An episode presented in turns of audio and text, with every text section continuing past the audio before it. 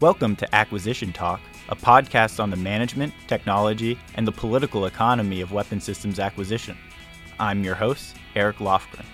You can find this podcast and more information, including links, commentary, and articles, on acquisitiontalk.com. Thanks for listening.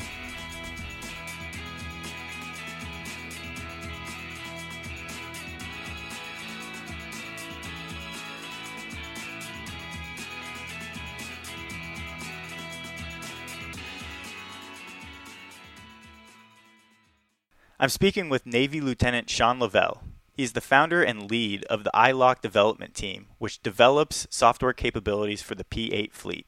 He is also a P 8 instructor tactical coordinator and a graduate of the U.S. Naval Academy and Johns Hopkins University. Sean, thanks for joining me on Acquisition Talk. Hey, thanks for having me, Eric. It is great to be talking with you today. Great. Can you just first set the scene for us? Can you describe what is the TACO's mission on the P 8 and how does that work traditionally? You said there was a lot of rules of thumb and mental math. So can you set the scene for where you are in the Navy and what you do and what was going on? Uh, yeah, for sure. So before I get into that, I just need to put out the the standard disclaimer that the views presented here are my own uh, and do not necessarily represent the views of the Department of Defense or the Department of the Navy. Uh, so, uh, getting into the question, so uh, absolutely, I, I, should I should tell you what the P8 does first before uh, what the TACO does. So, uh, the P8's main role uh, in the Navy is as an anti-submarine warfare aircraft. So what that means is it it has a lot of sensors on board, but its main sensor is a sonobuoy, and these are, are really cool little pieces of equipment that we shoot out of the aircraft. The most basic kind has a microphone for listening to submarines on one end, uh, deep in the water, and then on the other end, on the surface of the water, there's a, a radio transmitter telling the P8 what what that uh, microphone is listening to under the water. So the P8s deploy these to track submarines um, as those submarines sort of make noise underwater. Uh, and then the P8 can either just maintain track of a submarine or get a targeting solution to kill it with a torpedo. So the TACO's job on the aircraft is twofold. The first uh, sort of job is to decide what the aircraft's going to do from a, a, tactical perspective to accomplish that mission. So uh, whether it's deciding uh, what sonobuoys need to be deployed to get uh, accurate positioning data on the, the adversary, um, or deciding how a search and rescue kit ought to be deployed to give people in the water the best chance of survival. Uh, the TACO is deciding all of that um, and implementing it in the aircraft software, which makes it happen in real life. Um, so most of those decisions have some fundamental physical kinematic basis uh, that we can study to find optimal solutions. For instance, the, the search and rescue kit's effectiveness. Uh, the search and rescue kit's a, a, little kit we, we shoot out into the water and it has a life raft and equipment and stuff like that, food and water for, for survivors. The effectiveness of that's impacted by a, a lot of factors like winds, currents, the height of the waves, the state of the survivor, whether they're sort of with it or not, and how good the visibility is. So if it's really foggy out, if there's a lot of clouds. Um, and all those factors interact in really complicated ways to determine how you'd optimally employ the kit. I think it'd be pretty simple, but it's, it's actually not. So it's really hard to think too deeply about those interactions uh, in the aircraft uh, when their lives are at stake or if you're facing an, an enemy who's shooting back at you. So we we try to come up with rules of thumb and, and, basic playbooks we can call from when we see familiar situations, and sort of go with that. But that's not always optimal and can make us a little bit predictable. It's what we've had. The other side of the TACO's job is is crew leadership. So the TACO coordinates the efforts of nine crew members. There are four enlisted operators operating the radar, the camera, um, an electronic surveillance system, and the passive and active sonobuoys.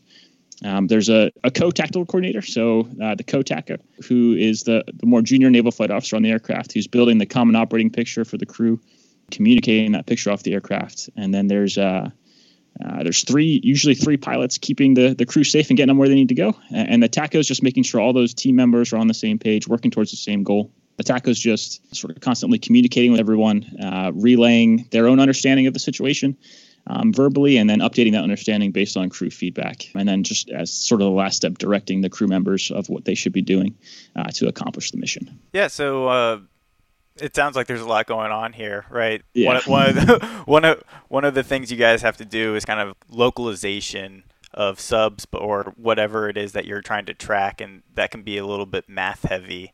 So, can you kind of give us just like a little bit of the origin story of the iLOC development team? I kind of understand it started with an Excel sheet and then it kind of gravitated into computer code and, and applications. So you can just say like you given us a little background there, you know, what was the specific problem that led to you know, hey, let's go let's go out and do something new? Uh, yeah, so uh, like you said, uh, one of the, the most complex mission phases of a, an anti submarine warfare mission is localization of, of, a submarine. So, what localization is is uh, it's when the P 8 aircraft has some idea where the submarine is. Maybe they got a quick radar hit on the, the submarine's periscope um, that disappeared, uh, or they got a really faint detection from a sonar buoy. So they have an idea there's a submarine. They don't know exactly where it is or where it's going. Um, and then the P8 has to go contain that growing area of uncertainty where the submarine could be, and then refine its estimate of the, of the sub's uh, position, course, and speed, so it can maintain an accurate track or move in to kill it. Uh, so that's that's what localization is. To decide the right pattern of sonobuoys, so deciding where, what spacing, what what type of sonobuoys to deploy, the TACO has a, has to take a ton of factors into consideration you know the speed of the aircraft, uh, the speed of the submarine, which determines how big that area of uncertainty is going to be by the time you get there.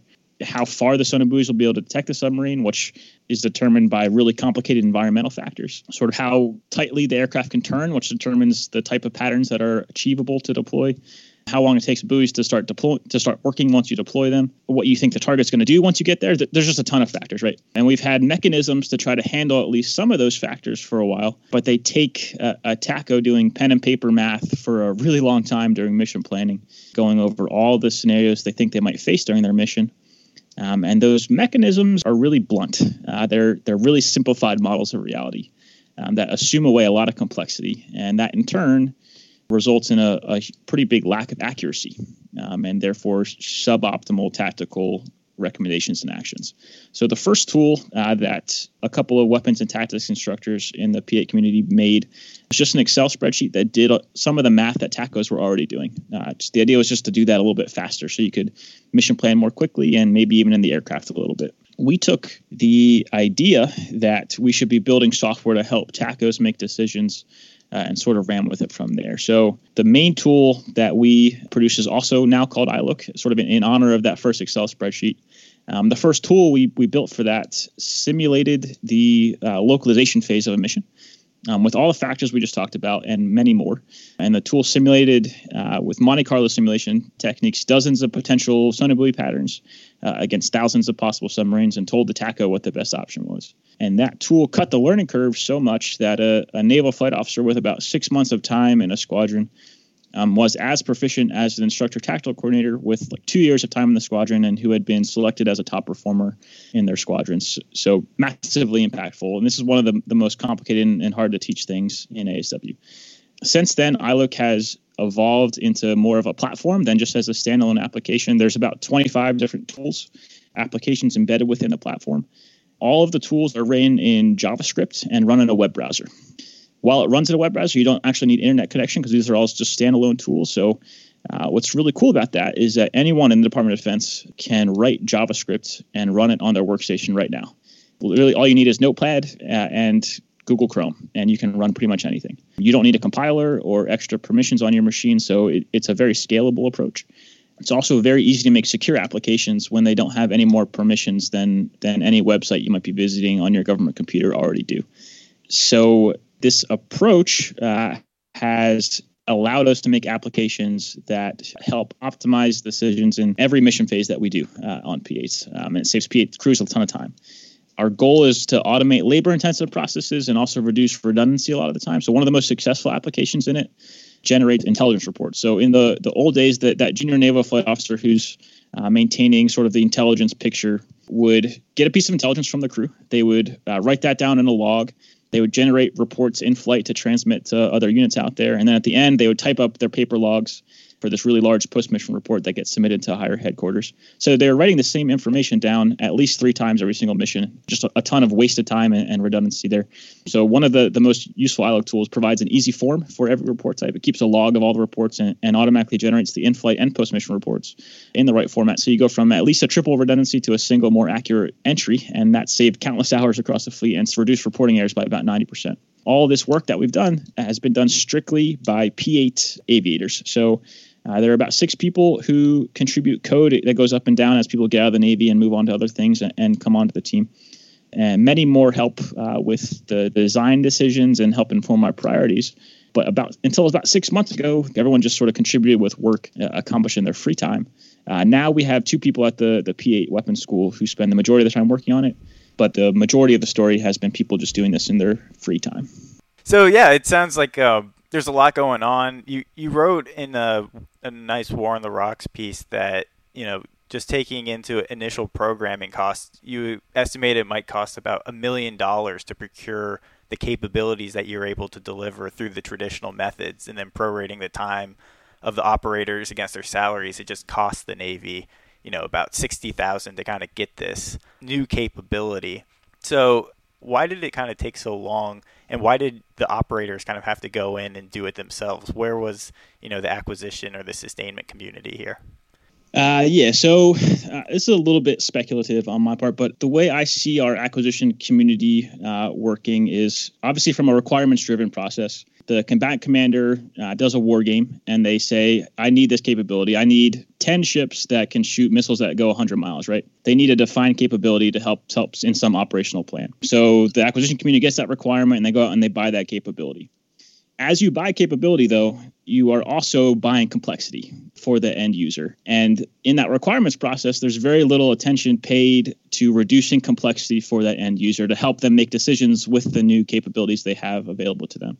Um, it's just not clear where that need pops out in the acquisition process to me. So I think once we get this added complexity, there is a sort of grassroots desire tools to help make decisions with that new added capability so that we don't massively expand the time to train or reduce the quality of decisions and actions we're making with this new capability. That's sort of where I see that disparity coming from.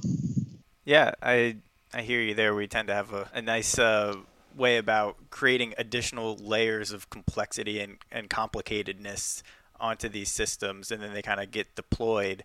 One of the things that we often think about with the acquisition community that doesn't do so well in is that iterative feedback with the requirements, so that you're really kind of we don't just like create this complexity of, of applications and programs and then throw it over the fence and then it only comes back you know in this kind of waterfall process eventually to kind of get updated but the business logic seems to be really important in how software development happens and iterates, and it really requires that operational perspective. So, can you just talk a little bit about business logic and why it's so important?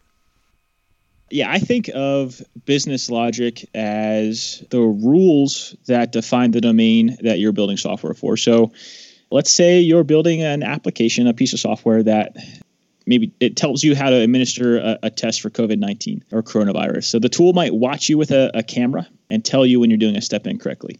That tool would have to be really complex. Um, there's a lot of really sophisticated computer vision technology um, that would have to go into it. On the less complicated side, you'd also have to program in the rules about you how you would administer that test probably wrong about this. It probably doesn't make any sense, but uh, maybe the rules are you have your patient tilt their head back. The medical professional inserts the test in the patient's nose. They wait two minutes and then ask the patient if they're okay before they let them let them head out.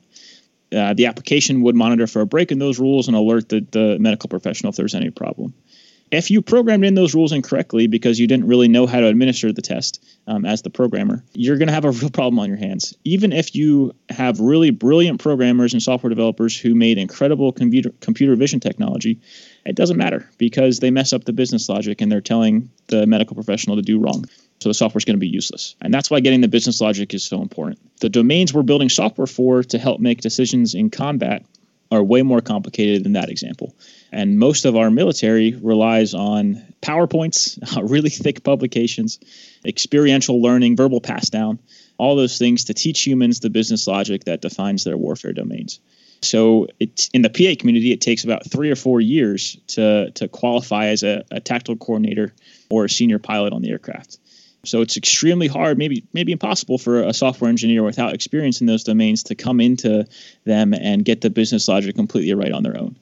The issue is when I talk to senior officers about what we do on the ILOC development team, uh, the biggest area of contention is that we need tactical level operators to be part of the software development process. There is a perceived cost associated with taking time away from operators uh, so they can learn to contribute to a software development team. It's absolutely correct that there is a cost, but the cost of relying on people who are less than expert in the warfighting domain uh, is massive. You are much more likely to deliver software that doesn't really meet a, a warfighter need or is just wrong if you don't have the the recent relevant experience on the team. On the other hand, if you do involve actual operators in the development of software that helps them do their jobs, you not only get better software that meets actual needs, but those those operators I've noticed also have to go through a process of making their understanding explicit enough for a computer to understand and that massively strengthens that that developer slash operators understanding of, of their job and it makes everyone better yeah it's, it's interesting you know when I think of like enterprise software, it's hard a lot of times for developers because they have to have intimate knowledge of the enterprise going on, whether that's kind of like sales or accounting or what have you. And then the Department of Defense kind of seems to be one level more abstracted away, right? It's very much different than civilian life. Without being in it, it's kind of hard to have an understanding of what exactly is going on. And so while, you know, developers for consumer products everyone's a consumer, right? The developer is simultaneously a consumer and can have a consumer perspective.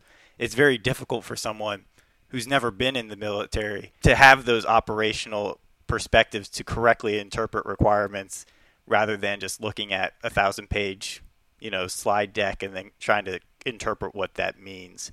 You wrote something that was like, quote, it is often better to have a small number of talented engineers on a team alongside many people familiar with the business in question rather than having many talented engineers but few people familiar with the business. So, can you just go into that a little bit more? The way I think about this is like take your the navigation app that you have on your phone.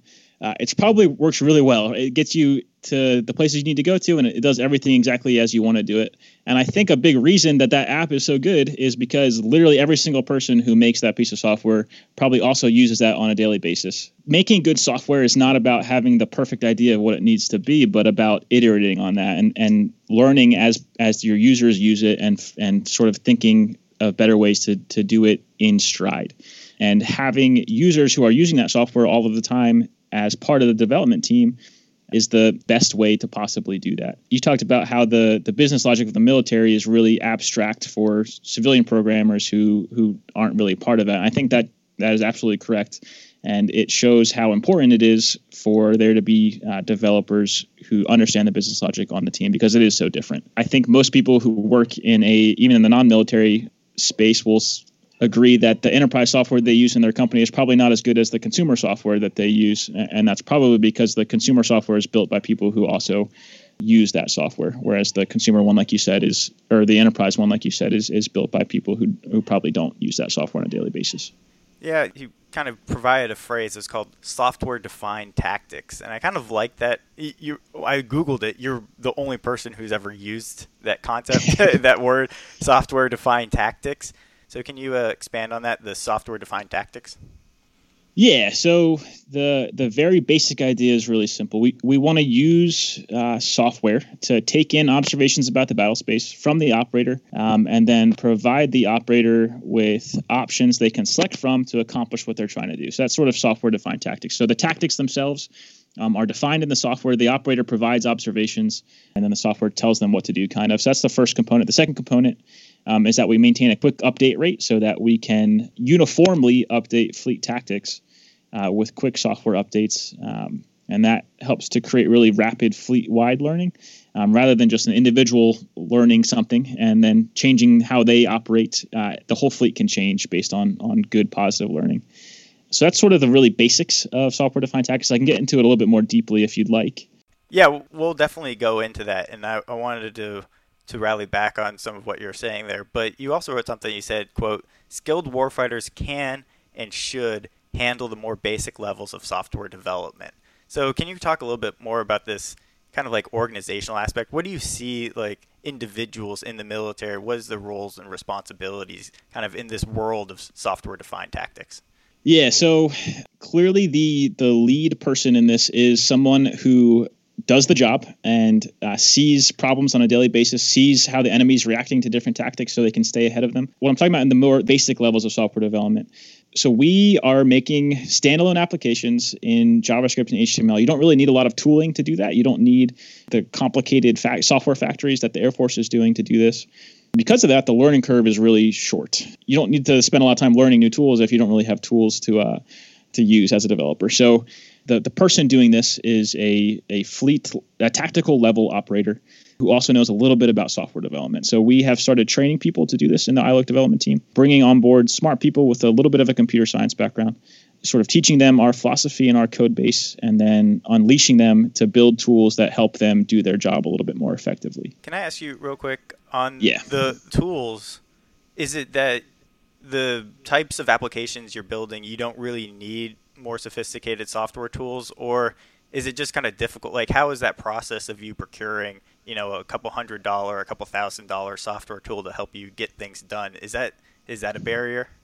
I don't think that these are not things that you can really buy commercial off the shelf. They're they're really really exquisitely crafted towards a very unique uh, use case.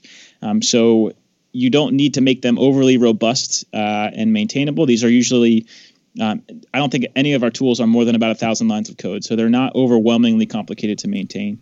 But I, I meant like the enabling tools, like a software development environment or, or some kind of plugin. Are you able to get those, or do you not need them so much? You just kind of organically build your code yeah, we just sort of organically build our code. It would be great to have those kinds of things um, on one hand because obviously those tools work uh, well to enable continuous integration and deployment um, and automated testing. But they're also hard to get to the the edge node programmers who are out deployed to Seventh Fleet uh, making software. So the ideal would be to get those tools sort of in a cloud environment where uh, we could push those out to developers on the edge because the sort of enclave software development infrastructure that is more prevalent across the, the military today just doesn't work for this kind of software development. Again, we're going to rally back on some of the things you were talking about, but I want you to, because you were talking about deploying it to the cloud, there's been a lot of talk going on on enterprise tools, especially the Air Force has been kind of leading this effort. And you've kind of written a little bit about them as kind of an example to follow. So, can you just talk a little bit about, you know, how do you think about scaling the iLOC model whether you would integrate with the Air Force enterprise tools. Like, how do those enterprise tools like Platform One, Cloud One, how would they enable you to scale and bring this to more types of platforms throughout the Navy? Yeah, absolutely. So I agree with you right now in the Department of Defense. The Air Force's efforts are probably the gold standard out there. However, there is a lot of energy in the Navy and Marine Corps right now to, to also emulate that sort of software factory, DevSecOps tooling that the Air Force has built out. So the Navy doesn't really have the same marketing that the Air Force efforts have, uh, but it does have really solid people who care and see the path forward. So a couple of those efforts. One is called uh, OASIS. It's a, a, software factory modeled after Kessel Run from the Air Force. It's run by the Naval Information Warfare Center NIWC uh, in Charleston. And it's still really early days, but I'm also really confident that they're going to be a huge success story that we'll hear about more soon you have the the Force Readiness and Analysis Group uh, out in San Diego that's working with NIWC and an Air Force software factory, like you said, um, in Hawaii called Tron, and they're building an application called Puckboard uh, that uses DevSecOps tooling and methodologies. Um, and that op- application aims to uh, change the way aviation squadrons uh, in the Air Force and Navy manage daily operation schedules. Um, so we're actually uh, in the early process of integrating with that team to sort of get into their DevSecOps tooling to help shape that tool to work for Navy squadrons as well as it works for Air Force squadrons. Typically, though, my team operates really differently from the from the typical Air Force software factory. Like like we said, we don't have typically we don't have the same development tools or money for servers, um, but we're still able to deploy really incredibly impactful software that makes a real difference in the aircraft, uh, and that's because of our ability to onboard those user developers really quickly like I said, there's there's no learning curve if there's no tools to learn.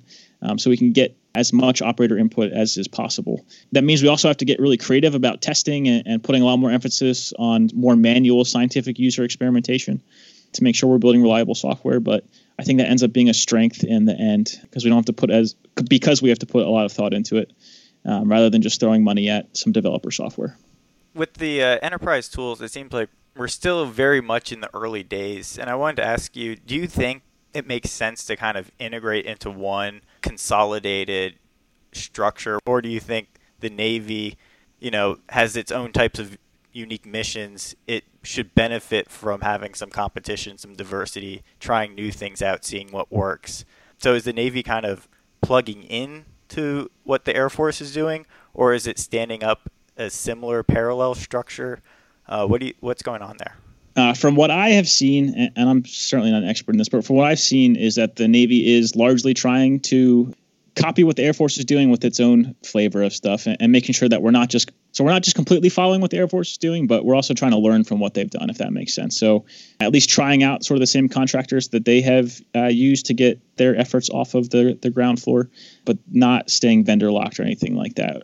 I think that's important. I think it's important to to have code repositories uh, available to everyone so that we can open source it within the Department of Defense. But I don't think there's a need to to make sure everyone is using the exact same tooling across the whole department. Yeah, I tend to take that view as well. That especially in the early days of technology, it's important to allow diversity to kind of keep running, and you'll be able to see what worked, what didn't work, be able to spot the errors. Because if you just have one monolithic thing you know, and then try to force everyone into that same model, you might not even notice where the errors are or that there could have been a better way about doing things. Um, so it's yeah. good not to lock us in too early. But I want to kind of go back. You were you were talking about with iLoc that you guys were really in the software defined tactics. It's really about embodying the knowledge base of the operations continually into code and then doing that fast and iterative and getting it out quickly so again like DevOps. So can you talk a little bit about you said that there are three principles of your success and that is continuous delivery, informed evolution, and prioritization of teams over applications. So can you just break down those principles for me a little bit? So I'll start with continuous delivery. So uh, I think this principle is probably uh, it's no surprise to anyone who listens to your podcast, I don't think. Um, continuous delivery is about doing work in short sprints uh, and being able to deploy that work in equally short time frames. So, in the Department of Defense, a typical large enterprise software project, you measure that in that deployment cycles in years, probably. Um, and if you go years between deployments, there uh, are a lot of problems. Either you're not generating very much improvement per unit of time, um, or the changes that you are deploying infrequently are going to be so massive that you'll have to retrain your users uh, at really huge expense with every release. So uh, we actually do a pretty good job of this in the P8 community with our basic mission system on the aircraft. Uh, that gets a new release every year or so, but it still requires days of, of retraining every person in the whole fleet and realistically uh, several flights and simulators to get really proficient with the new release. If you measured that with like uh, man days. It's it's probably years of, of time that we spend every time we, we put out a new a new release. However, if you were to introduce small changes every couple of weeks instead of on a yearly basis, uh, users could handle learning that new software sort of in stride with their normal training and take advantage of those changes in a couple minutes uh, with no real temporary degradation of performance beyond that learning advantage of continuous delivery, your software, I think, uh, usually ends up being a lot more reliable. So, no matter the time scale you deploy software uh, with, you're going to create bugs. Uh, there's no no possible way to get around that. Uh, the key task uh, of a software development process is to increase the rate of finding those bugs, uh, increase the rate of fixing those bugs to a level greater than the rate you're creating them. so, frequent deployments mean that your users see small bugs earlier, so they can tell you about them um, and so that you don't create massive compounding issues over many years. Uh, it also means you can fix them much more quickly. So if you have a, an annual software release and you have a problem, your users might just have to figure out a, a workaround for a whole year before you get another release, uh, which is not ideal. Um, with continuous delivery, you can just fix that software in a couple of days and give the user high quality tools to accomplish their mission. I think it's also really particularly true for tightly coupled systems to have a, a, all kinds of components that are talking to each other, getting them to work perfectly together. Uh, our intuition is is in the military is often to slow everything down to the slowest components that we sort of walk the whole process in sync. Um, but I think that our actual effort should be on speeding up the slowest component so that uh, we can adjust the whole system at the speed of relevance. So that's sort of continuous delivery. Yeah, that's interesting what you said there, though. I I've heard you know some people saying you know we we gather all this technical debt because we're constantly just like getting quick things out in an iterative environment and we're always going to the next thing and then loading on this technical debt and not going back. But what you're saying there i think is that when you do things quickly and iteratively you're actually able to see the bugs and, and you know you have to go back and fix those things quicker rather than building this one monolithic code base. And then it's just like this confluence of all this stuff at once. Yeah, for sure. I think we're seeing problems about rapid software development creating more bugs. It's because we're not putting an emphasis on getting rid of that technical debt. It's not because of the speed. It's because we're not putting the emphasis on the technical debt, mm-hmm. uh, which always needs to be there. Okay, yeah. So the second one. Yep. So talking about informed evolution next. So continuous delivery sort of enables informed evolution. So on our team, we always seek not so much to architect perfect solutions, uh, but to sort of start with a, a, basic problem statement, and then along with that basic problem statement, we we want to come up with metrics that we can actually measure to quantify the problem, um, and measure whether we're we're moving the needle on that problem or not. Um, so then we once we have those two things, uh, we derive a, a really simple solution to at least part of the problem sort of get that prototype fielded and then evolve the solution over time. Like we've been talking about, we're a little unique in that we can't really remotely monitor user behavior because everything we deploy is deployed as a, an edge computing node with no connectivity back to a cloud. Um, instead, we rely on uh, a pretty robust scientific process for evaluating and learning about the effect our tools are having on crew performance whether you're building software as a user, uh, sort of right next to the actual user, or if you're in a lab 2,000 miles away, you still really have no idea if your software is helping if you aren't measuring some North Star met- metric. So, um, at the Maritime Patrol and Reconnaissance Weapons School, uh, where we're stationed, we make iLOC and we also run studies on operator performance in the aircraft and in simulators. In those studies, we we look at a lot of different tactical stuff, but we also observe usage of iLOC tools as independent variables in those studies. Um, and we make real software development decisions based on those scientific studies. So based on them, we've we've done things like completely changing tactile recommendations that tools have made. We have massively changed the emphasis from sort of richness of information to speed of use on some tools and vice versa on others. Um, and we've learned what what tools people just don't like to use from low utilization rates. And when we find a tool like that that people aren't using, we sit down with users and, and do some human human centered design work to to figure out if there's a way to salvage that tool, or whether we just need to abandon it and focus our efforts uh, on improving other tools, making other tools, uh, or reducing technical debt. Um, I think we probably have one of the highest rates of abandoning projects in the Department of Navy because we measure so much and we find out that a lot of our ideas are not very good. And that means that we're, that probably sounds bad, but it means that we're focusing on projects that deliver value, uh, vice getting stuck maintaining something uh, that doesn't are those measures uh, kind of iterating and adjusting over time, or do you just like have you know here's the five ten things that we're always looking at? So it depends on the tool. So here's how I think about that. So when you're out, say you're, you're having a requirements driven process to software development. Um, when you when you come up with those requirements, you sort of have an idea of what that tool should look like. So let's say the the tool is meant to help you aim a torpedo better. Uh, we'll take an example from my world.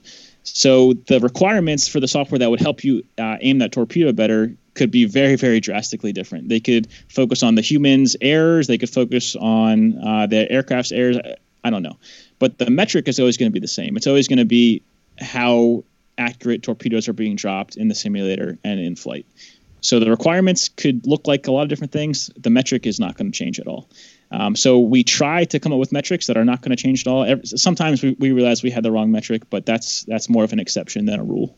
Yeah. Uh, also, I just wanted to quickly before we go, get to the uh, last principle that you have on the prioritization of teams over applications can you just talk a little bit more about you said that um, you're deploying on the edge so you know what are the, some special challenges that you guys are facing trying to keep everything in sync when you have you know your platforms that are not connected to the cloud, continuously receiving updates and the like, kind of the way that our cell phone applications are. Yeah, definitely. So, uh, what our deployment process looks like is for the P8, there's this thing called the pre flight insertion data. So, uh, these are hard drives that go on the aircraft ahead of time, and you can store information on them. And that's how we deploy our software. So, we deploy it on that mission system data that goes into every aircraft across the fleet. To deploy to all of those aircraft across the fleet, now we have to physically send our software to the entities that build uh, those drives, and there are about five relevant ones that we have to keep updated all the time. So that's a very human process for us. Uh, it uses email and, and, that kind of stuff rather than cloud-driven uh, automatic deployments. Once you get that infrastructure set up, though, it's a pretty smooth process. Getting it set up is the hardest part uh, to make sure all those deployments go successfully. But you envision all of that kind of getting moved to the cloud here pretty soon and then updating that. Um, I don't think that we really have a, a, way forward to get that onto the, the cloud exactly. So we host it on a, a SharePoint site uh, that people can download it from. So that's as close to the cloud as we're going to get to, I think. Mm-hmm. Um, I think that there is some advantage to not being reliant on exquisite ways of deploying stuff. Um, you know, in a, a, phase two warfare environment where uh, networks are being degraded and being attacked, um, I think having the a less technically complex way of delivering software is is a bit of an advantage in that in that phase. Awesome. Yeah, I I hear you there. I like it when I hear people, you know, push back a little bit against, you know, building exquisite things just because, you know, the tech the state of the art can do it, but maybe it's not the right time for everything. Yeah, I think it's about prioritizing robustness and effectiveness over efficiency sometimes. Uh, I think in, we've gotten a little bit in the military towards efficiency in our most recent wars, but I think probably in the great power competition, effectiveness and robustness and resiliency is, is probably a, a component we need to keep our, our eye on a little bit more than we have in the past. I love how you, how you said that. That's kind of like some of the things that I love to harp on resiliency and robustness and effectiveness over efficiency. I love how you said that. And that kind of also for me just dives right into this whole prioritization of teams over applications. So can you talk about that last part, the prioritization of teams over applications? How, how does that manifest with uh, your team? Yeah, so uh, there, I think there are things in the Department of Defense that we should outsource, uh, and there are things that we should not outsource. So uh, it probably doesn't make sense to outsource the infantry it probably does make sense to outsource the uh, the physical construction of a, a, large piece of equipment like a bomber. Uh, the reason that we should outsource the the bomber is because it can we can define the end product really well for the contractor, um, and it's also really expensive to build the necessary infrastructure in house. The reason you shouldn't outsource the infantry uh, is because the jobs that you want them to do are really poorly defined um, and are constantly changing. And when we think about software, I think the development of effective software is much more uh, analogous to the infantry example than to the constructing a bomber example. Um, it's not that expensive to buy the infrastructure needed to make uh, software, and good software is changing all the time, and the requirements for it are changing all the time. So my team has developers who work for the government um, and who have autonomy to work on the problems that they identify as the most pressing from the ground up truth. Um, and that agility that comes from that uh, means we don't waste time on products or features that that don't matter, um, and it also means that we aren't politically attached to one application or another. So we can follow what the metrics tell us uh, to do without really worrying about adhering to to some goal to get some application out there or unclear contract verbiage. Um, and that's really empowering to developers and, and, and I think promotes job satisfaction quite a bit and, and better outputs. Uh, so based on all that, I, would argue that software development needs to be in-housed in the Department of Defense as much as possible and, and shift from a project management uh, perspective to more of a product uh, management perspective where uh, it's evolving over time with the actual user. Yeah, that's really interesting what you're saying there. And it kind of goes back to, I think, Ronald Coase in 1937, I believe he wrote that, The Nature of the Firm, which was – you know transaction cost drives whether a firm is you know bringing work in house or whether it's using a contract. I guess the question was really, you know, why are there firms at all? Why doesn't everyone just contract everything out? And it turns out transaction costs, right? You you don't have a clear picture of what you're going to need to have done. You're going to need to redirect the contract in the future. So there's uncertainty, there's long time scales. And when you have these kinds of situations, you want to internalize resources. So you want to bring that in house, direct it by um, by relational contracts, really more than like these contracts that we have in the Department of Defense, where everything is all the requirements are supposed to be specified, all the incentives are supposed to be aligned ahead of time, and then you just say go. And so it seems interesting, like you said there, that software it's fast, it's iterative. You don't want to just like fix a set of requirements it seems more like kind of infantry than it does kind of like building an exquisite bomber. So I'd like you to just expand on that a little bit more and maybe just describe, at least in how you guys work, you know, what's your interaction with the systems contractors and, you know, are there constraints on your development due to intellectual property? You know, like if they're going to build a new P8, the next generation P8, does the do the contractors really just design protocols and then the government and um, the military people will help code new types of applications and maybe even get smaller other contractors to get in on that through APIs and the like. So, you know, what's your interaction with the contractors and in your vision of the future? You know, how would that really kind of work? Yeah, so I think a couple parts of that. So I'll start off. Obviously, I'm a, a, huge advocate for teams of tactical operators building software that helps them win fights.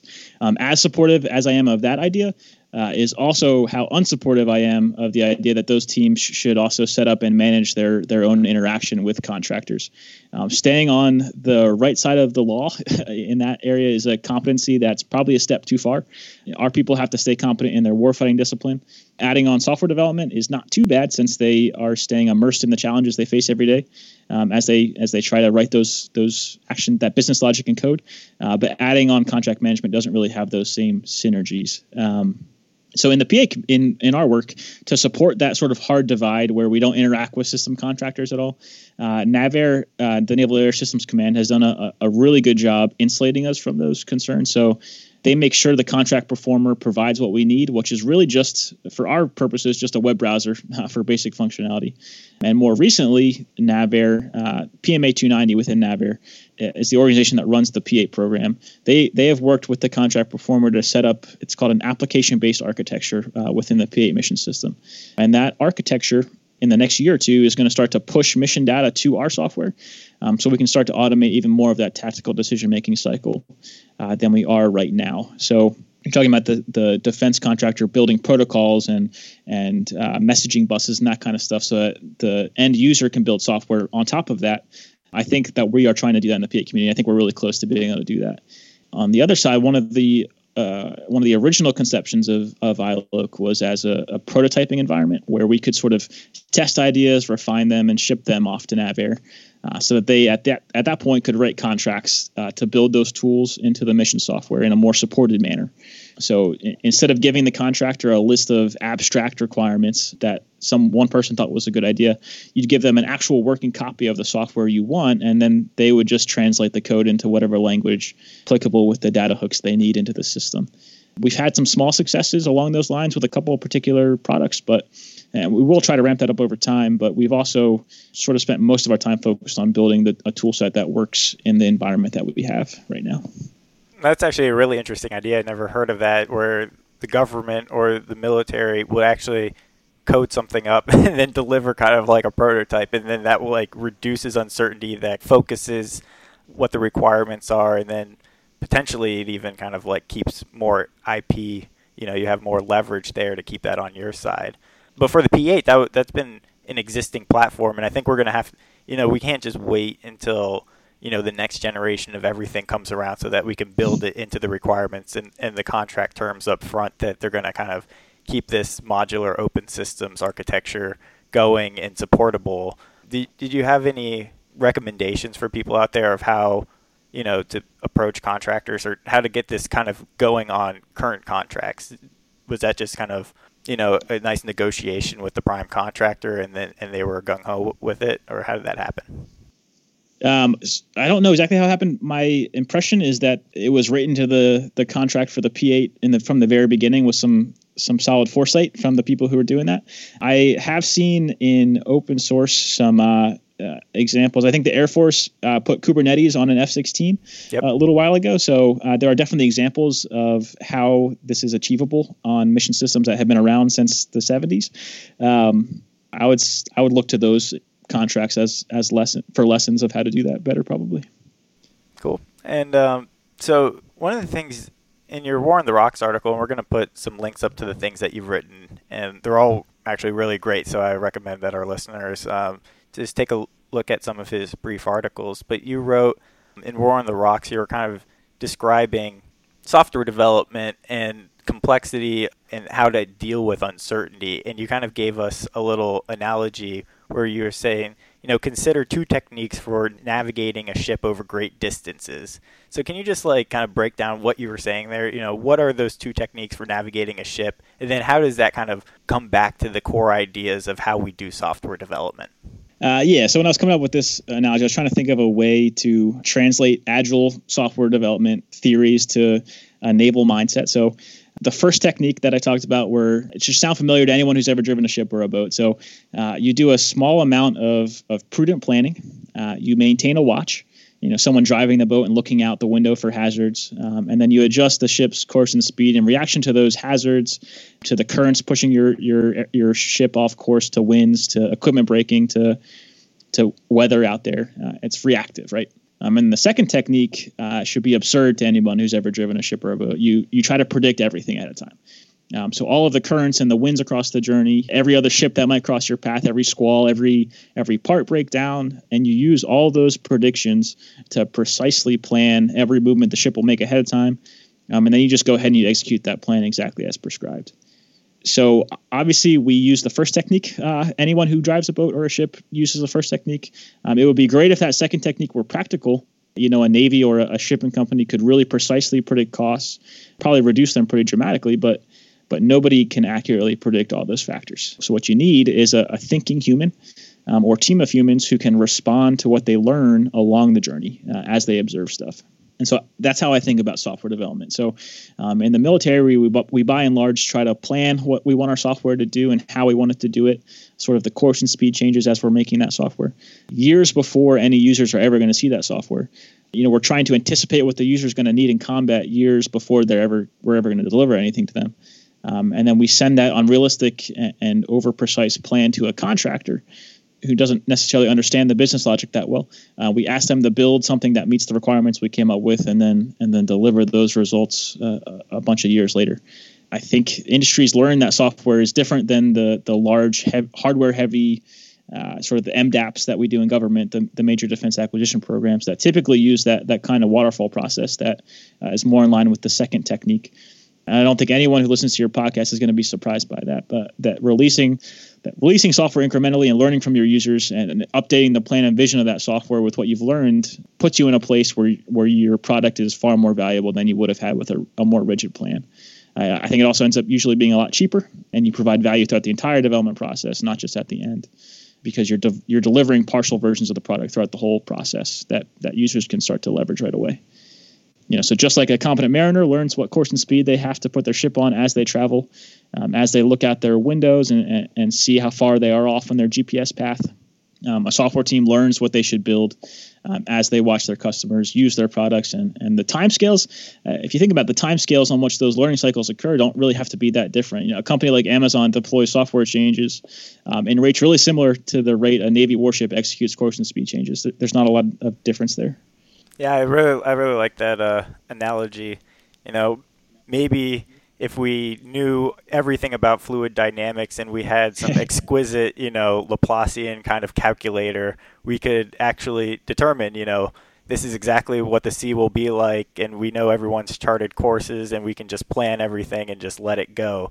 But you know, that's kind of how we actually do things in, in acquisition side. It feels like right because we're we're supposed to have these long range plans, and then we're supposed to execute the standing orders rather than allowing these incremental decisions at the lower level.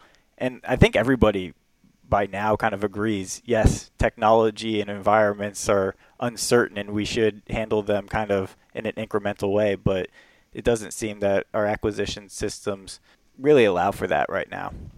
Yeah. So kind of going along with what we've been talking about, you know, one of the things that's topical that's kind of getting a little bit of attention now is you know our ability to scale our ability our ability to react to emergencies and crises wartime. So now uh, mobilization because of coronavirus seems to be getting a little bit more thought and discussion. And you wrote a little while ago in a different war on the rocks article you know the the military's current reliance on high quality equipment and training isn't necessarily very scalable as a strategy in the great power competition. You kind of look back on World War II, we were able to deploy a lot of manufacturing and scale up manufacturing a lot, and that's kind of how we won it, not on our like great military strategy, but on our ability to outproduce. But today we're in the information age rather than the industrial age. So, and you had some ideas on how information technology can help us scale what we need. So, can you go into that a little bit more? Yeah. So, to get at that idea, I think I, I, had a quote in the article uh, from a general. I don't remember who it was, but something along the lines of: in the early part of World War II, Japan had had really superb aircrew that were experienced and, and trained really, really well. Um, and, and at the end of the war, those people were all dead, and there were no replacements for them. And that's sort of a, a fear I have about our current force structure. It's big, uh, but it might not be big enough for a, a protracted war with a great power competitor.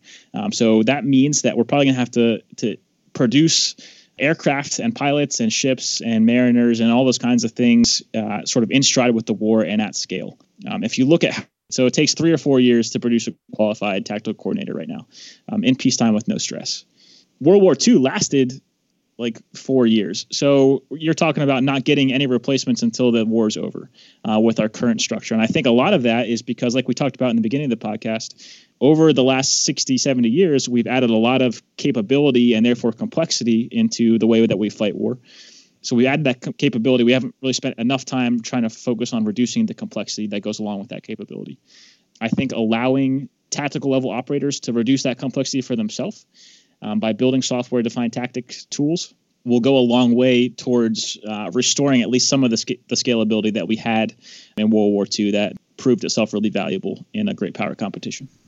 Great. Before we end up here, I wanted to just ask you about you. You're doing some innovative organizational kinds of things in the Navy right now, producing your own software on the operations side.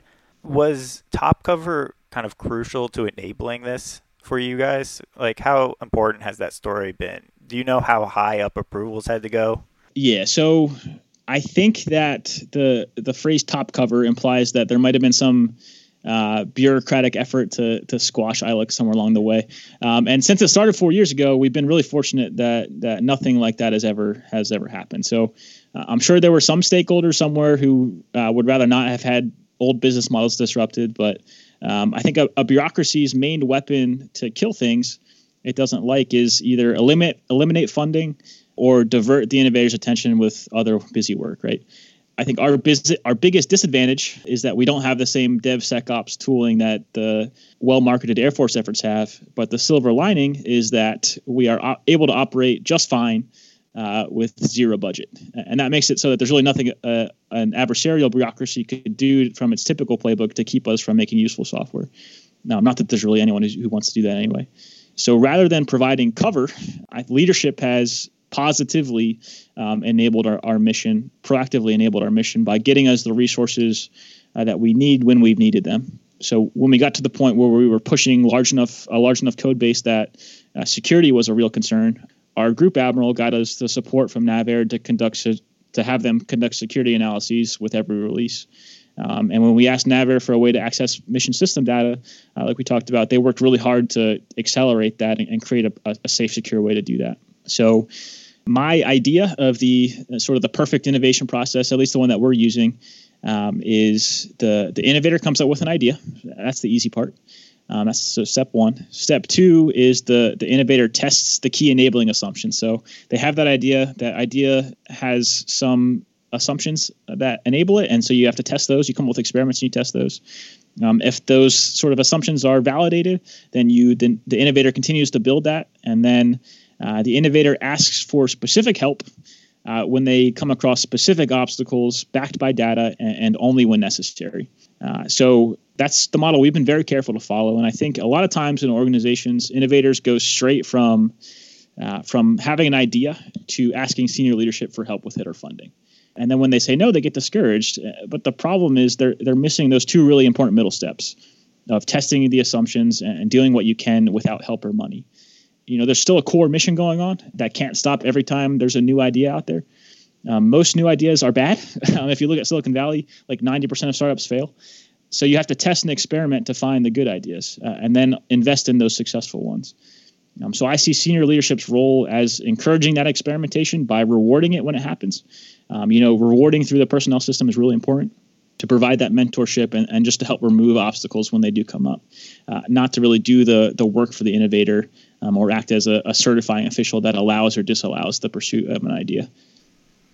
Yeah, it's good to hear that you've had a lot of support and it seems like let me know if this is wrong. You kind of did this on your own time, right? Like you had an idea, you believed in it, you invested your own time and your own talents into making it realized. And then when you had something to show, you showed that to leadership, and that really brought them on board. You didn't just like create a 10 slide PowerPoint and then say, "Hey, look, I, I can go do this thing, but I haven't done anything yet." you know, like so you invested your time, but you think that um, I mean, you, you probably already had a full workload, right? So it seems like would would you say that others throughout the Navy and throughout the armed forces can really start doing the exact same things you did.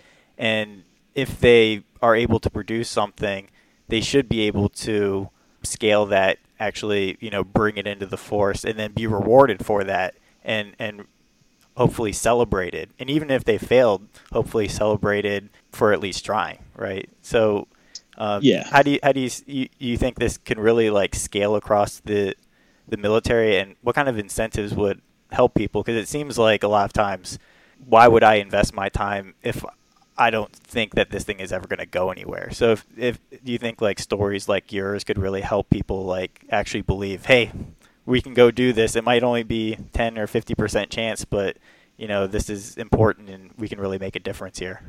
Definitely. So, so when I think about scaling, all this innovation stuff is really about getting people to to put in the extra work uh, outside of their their main job, right? So, uh, to get people to do that kind of thing, you have to reward them for doing it. So, in I think one of the reasons the Air Force has had a lot of success in this area is that uh, it's not necessarily a career killer in a lot of uh, Air Force communities to go to a, a place like AFWERX or a, a Kessel Run or something like that for a little while to go do something a little bit different. Whereas in the Navy, if I were to go to an organization like that, um, as an aviator, my career would be over at that point. So to to help try to get around those personnel issues, uh, that's really why I'm advocating that this software development, this this innovation stuff happens at the warfare development centers that are career enhancing uh, billets. Uh, I don't think I'm going to be able to change the the personnel system of the Navy, but we can at least bring the good stuff to where the the good jobs are. Um, and get those in the right place. So we started to try to scale to other communities by um, advising. One, one thing we're doing is advising a similar software project uh, for the mine hunting community, building some some interesting mission planning software for them.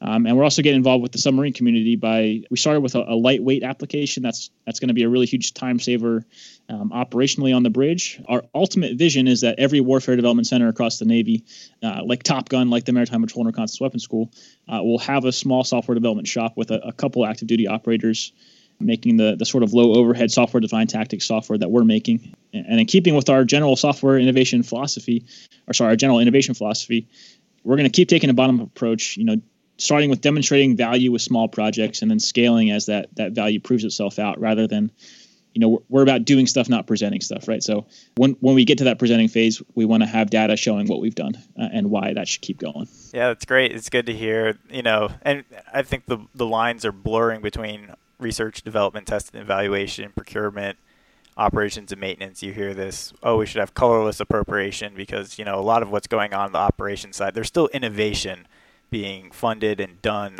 on the operations and the maintenance, and you're getting funded through military pay, presumably. But it's you know it's good to hear that, and I think one of the interesting things is the flexibility. You didn't have to go and request a program element and get funding justified two years in advance just to go try something out. You on the operations side were able to just kind of experiment, do something, show something, and iterate. You know, allowing for that flexibility is really important. It seems to me to to allow this experimentation to grow and to deliver new capabilities on timescales that are human relevant and not you know some yeah. contract that might take many months. So you know, as we wrap up here, is there anything you'd like to end on? Yeah. So, uh, if I could just touch on something a little bit more sort of future looking and more speculative. So, software defined tactics, um, in house software development, tactical level operators making software. These are, are things that are, are improving our capacity and capability as a military today. Um, but taken collectively, I think they also make up uh, a vision of what the U.S. military needs to maintain dominance in the next 20, 30, 40 years. Um, uh, sort of as it becomes clear that autonomy and and uh, non-manned uh, platforms are a necessary feature of our future military force. Uh, you know, I, I, worked a fair amount in the machine learning space, and I've got to tell you, there, there's no magic algorithm that's going to produce the autonomous weapons that we will need to keep America and her interests secure in, in the coming decade. So, uh, you know, at best, deep learning techniques will will help automate some of the the observation step in the OODA loop, but um, you still need software-defined tactics to orient the, the the machine to to do the things it needs to do. So we need written code, traditional algorithms um, that do the software defined tactics. And I think that help encapsulate the uh, sort of the corporate knowledge, the, the hard the hard won business logic uh, understanding that human operators have sweat and bled to earn. Um, and to get that code uh, built, we need tactical level operators making that software they won't be able to encapsulate all that code in the short term certainly but you know in, in 20 30 40 years i think we'll have a code base that, that is able to do that. So once we have those autonomous platforms built uh, and powered by these algorithms that we're building right now um, on the other side once we've transitioned certain communities uh, it's hard to envision our, our separate contractor um, acquisition management uh, warfare development and, and operational entities uh, producing useful effects on the on the battlefield cohesively. So you know, right now, operational units operate the platform. Warfare development centers collect data and devise tactics.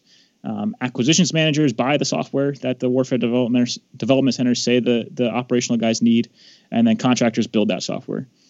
When you take the human out of the platform and everything you do hinges on those that software defined tactics working well, uh, and you need to be able to rapidly change those new tactics to keep pace with evolving threats. I, don't think you can rely on that drawn out process to provide that at all.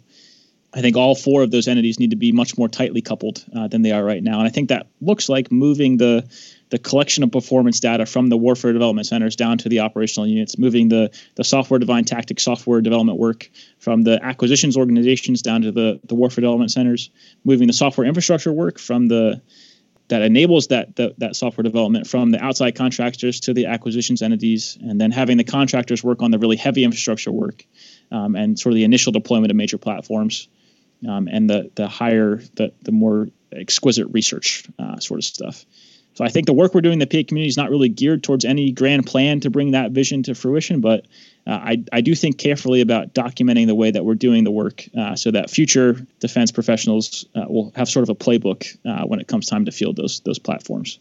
Um, I think the organizational openness and and trust that that we have in the U.S. military and the lowest ranking member um, of the team uh, is really a necessary component to make this this kind of organization that that work. Um, and I think that gives us a, a real sustainable uh, and competitive uh, advantage over our less open adversaries in the future.